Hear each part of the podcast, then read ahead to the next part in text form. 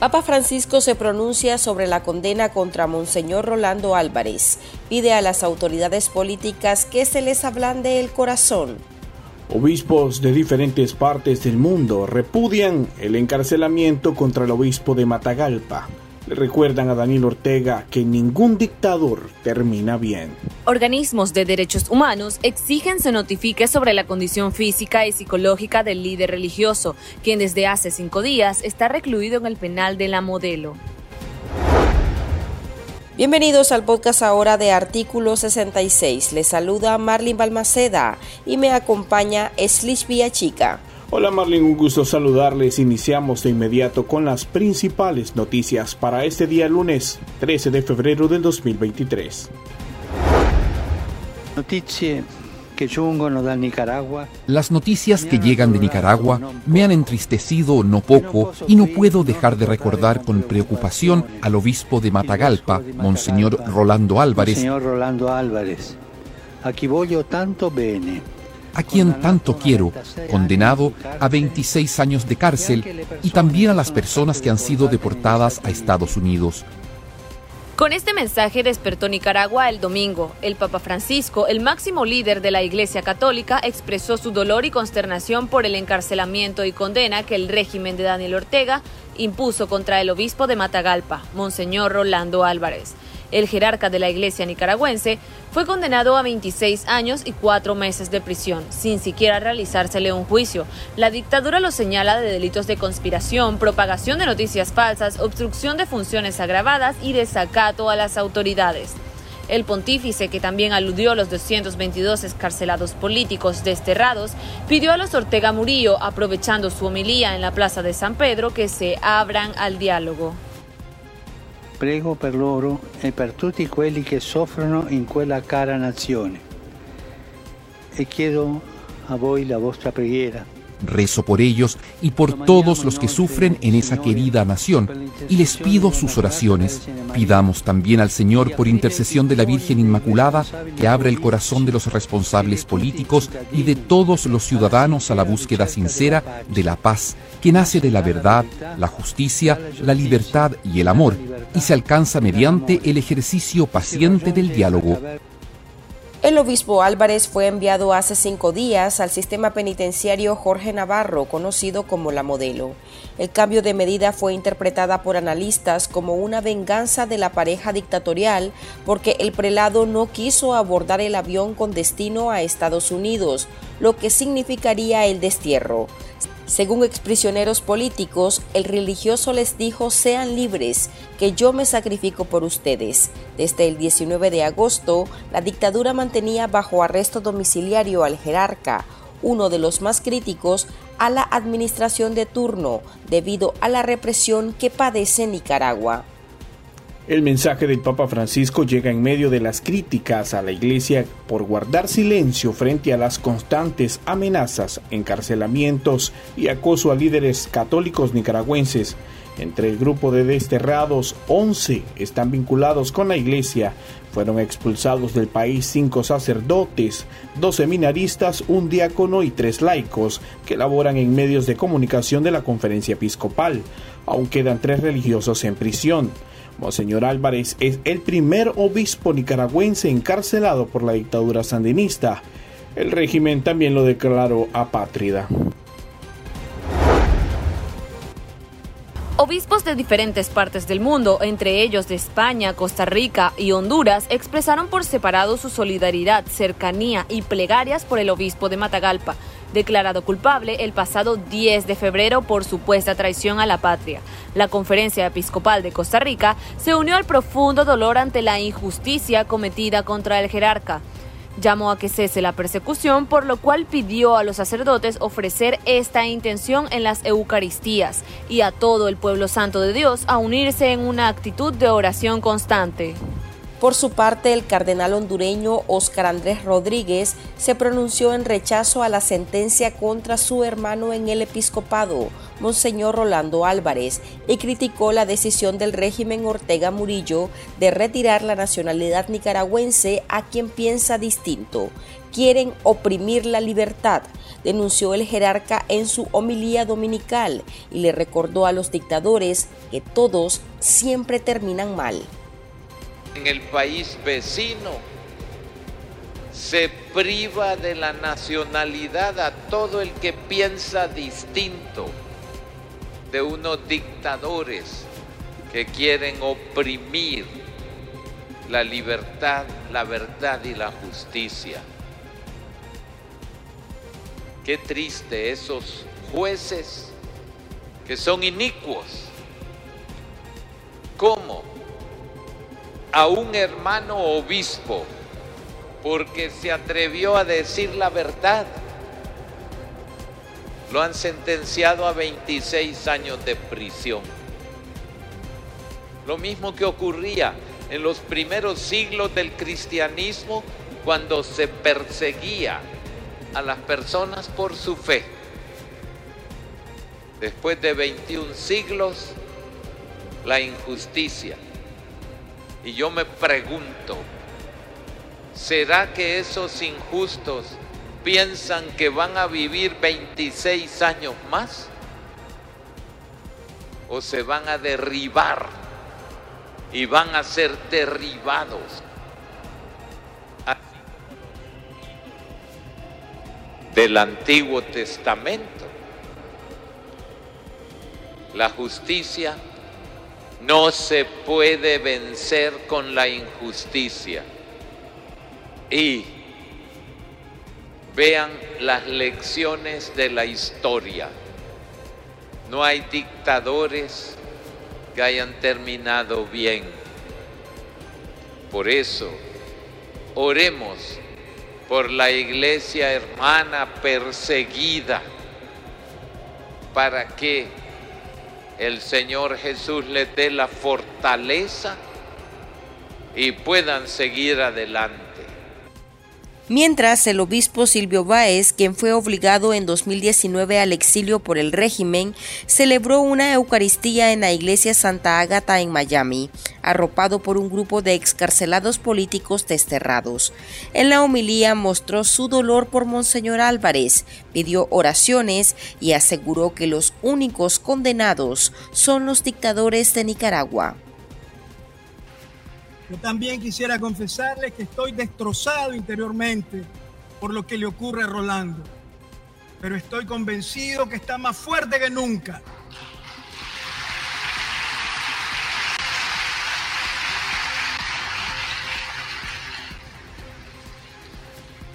Lo que ellos llaman condena no es una victoria. No han doblegado a Rolando, no han podido con su altura ética y espiritual, con su coherencia profética. Y por eso se han ensañado con rabia y dicen que lo condenan. No lo han condenado. Ellos se han condenado. Ellos están por acabar.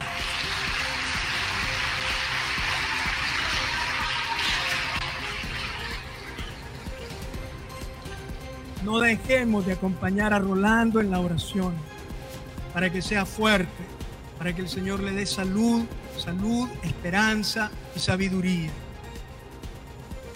Los obispos españoles igualmente se pronunciaron ante el destierro y eliminación de la ciudadanía nicaragüense a excarcelados políticos. Además, reprocharon la persecución a sus hermanos en la fe. En un comunicado dijeron unirse los sentimientos de los obispos de la Conferencia Episcopal de Nicaragua, que sufren persecución por parte del gobierno del país por la defensa de la libertad de los nicaragüenses. Pedimos a todos los católicos y a todas las personas de buena voluntad su oración por la resolución pacífica en este conflicto y un compromiso activo por la paz que tiene su fundamento indiscutible en la justicia.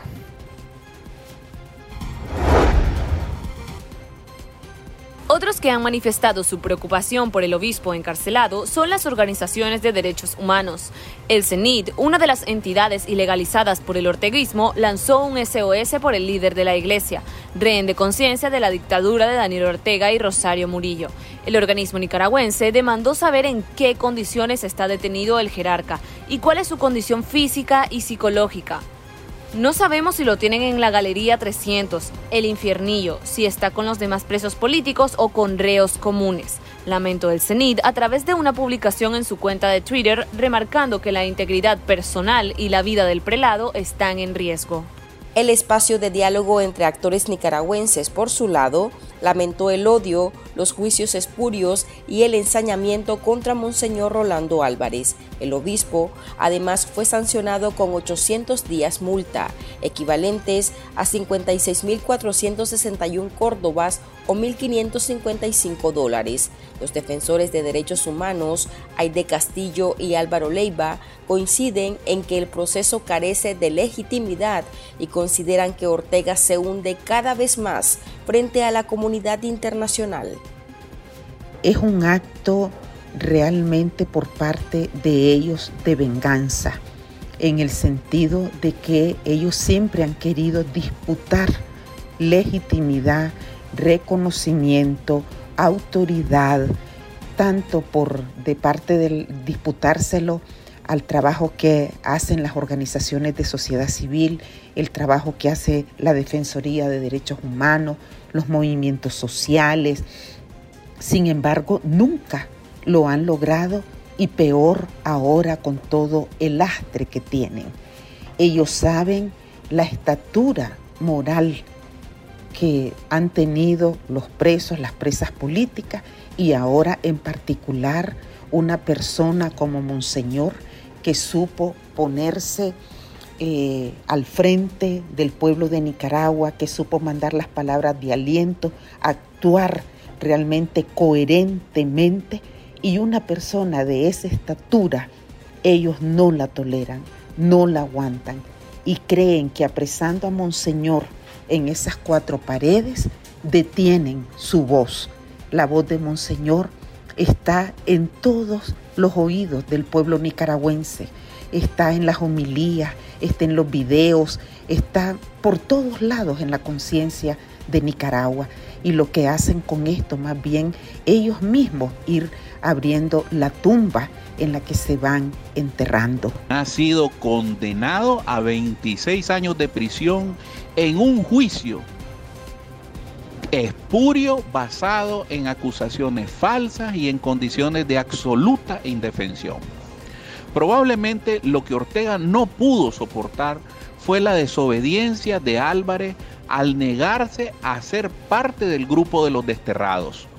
La osada rebeldía del religioso determinó que la dictadura pasara instantáneamente del régimen de casa por cárcel al de prisión en un establecimiento penitenciario que luego y de manera sorprendentemente rápida enjuiciarlo y condenarlo a 26 años de cárcel. La dictadura Ortega Murillo trata de contrarrestar la estatura moral del obispo Álvarez Lago. Así lo pudimos comprobar el viernes pasado cuando Ortega en cadena nacional de radio y televisión lo intentó ridiculizar la imagen y las acciones de Monseñor Rolando José Álvarez por negarse a abordar un vuelo que lo llevaría a Washington junto a los 222 presos políticos que la dictadura desterró hacia Estados Unidos de América. En esa misma línea se pronunció el excarcelado político y miembro de la Unidad Nacional Azul y Blanco UNAP, Alex Herrera, quien afirmó que el jerarca tiene la fuerza de Dios. Considera Monseñor Álvarez lo sacó de la cárcel y se sacrificó por el grupo de 222 ciudadanos presos de Ortega que fueron expulsados a Estados Unidos. Y al final de cuentas nos venimos todos y se quedó él. Yo creo que Monseñor, que para mí es un santo en vida, eh, Monseñor eh, está en esa celda donde quiera que esté, con la frente en alto, porque a él lo que le importa es la libertad de su espíritu. Y no hay celda que pueda quitarle esa libertad. No hay, no hay. Y este, Monseñor, su espíritu está libre allá. Espíritu que está cerca de Dios y Dios que está con él.